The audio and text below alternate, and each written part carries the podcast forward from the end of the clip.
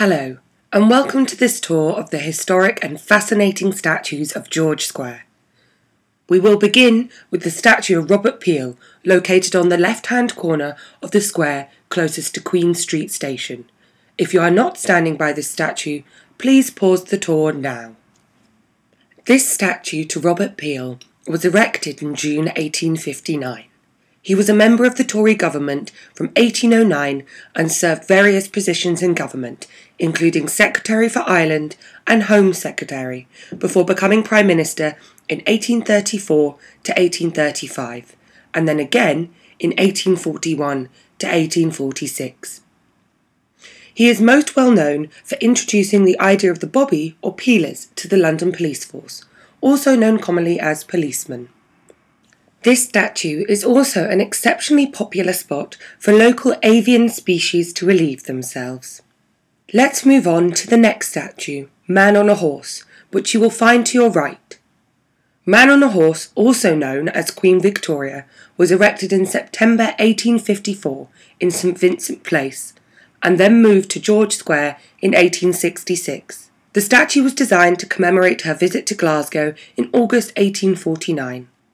Victoria was made Queen in 1837 and is attributed to saving the monarchy from abolishment through her connection with the people and dignity. She acquired Balmoral Castle in 1852 and since then had a strong relationship with Scotland. Furthermore, much of the local Glasgow population believed she would be good in a fight as her sceptre could be used as a weapon. If you look to the right, you will see a second man on a horse. This is Prince Albert of Saxe-Coburg-Gotha.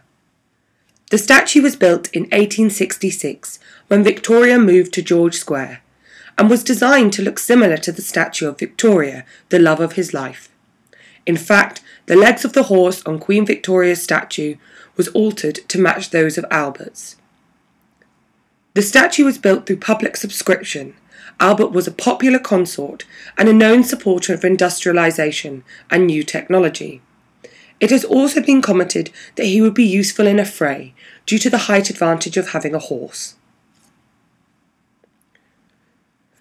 Next to Albert, you would find a seated James Watt. This is one of the oldest statues in the square, erected in 1832. Watt was a pioneering engineer and inventor. He is being credited for inventing the unit in which we measure electricity. He also invented one of the first economical steam engines in 1769. He is known affectionately by the locals as Big Man due to his large stature. Straight in front, slightly to the left, you will see the statue to Robert Burns. Robert Burns was Scotland's national poet. The statue was built in 1877 However, the reliefs were not added till 1885 and 1887.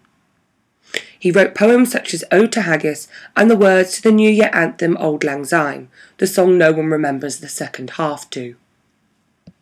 Just ahead of Burns, to the right, you should see the statue to Sir John Moore. This was a very early statue in George Square's history, erected in 1819. Moore was an army commander who was born in Trongate. He travelled all over the world to the Americas and France in combat. It was decided that a statue should be erected a year after his death, in 1809, after he was killed by a cannon shot to the stomach.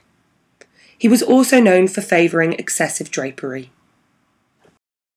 Directly in front of Sir John Moore, you will find the statue to Man with a Wrinkled Face. This statue is a memorial to Field Marshal Lord Clyde. Lord Clyde was educated at Glasgow High School and would later become Commander in Chief for the Indian Army. The statue was inaugurated in 1868 and accurately represented Lord Clyde's expressive face. In front of Lord Clyde, slightly to the left, is a statue to Thomas Campbell, a Scottish poet buried in London. Campbell was born in Glasgow and educated at the grammar school and the university, of which he later became Lord Rectorship. The statue took nine years to create and was finally erected in 1877. Straight in front of Campbell, you will find another Thomas, Thomas Graham, the world famous chemist. Graham created Graham's Law, which looked at the diffusion of gases, which was crucial for the creation of dialysis. Thomas Graham was born in Glasgow, the son of a merchant, and would later attend the university. He later became Master of the Mint, a position he would hold for the rest of his life. The statue was officially unveiled in June 1872. Next to Graham, you will see the cenotaph, with its decorative lines. The cenotaph was unveiled in May 1924 and is a memorial to the First World War. It was important that the memorial be placed in George Square, as it was originally used to recruit soldiers during the conflict.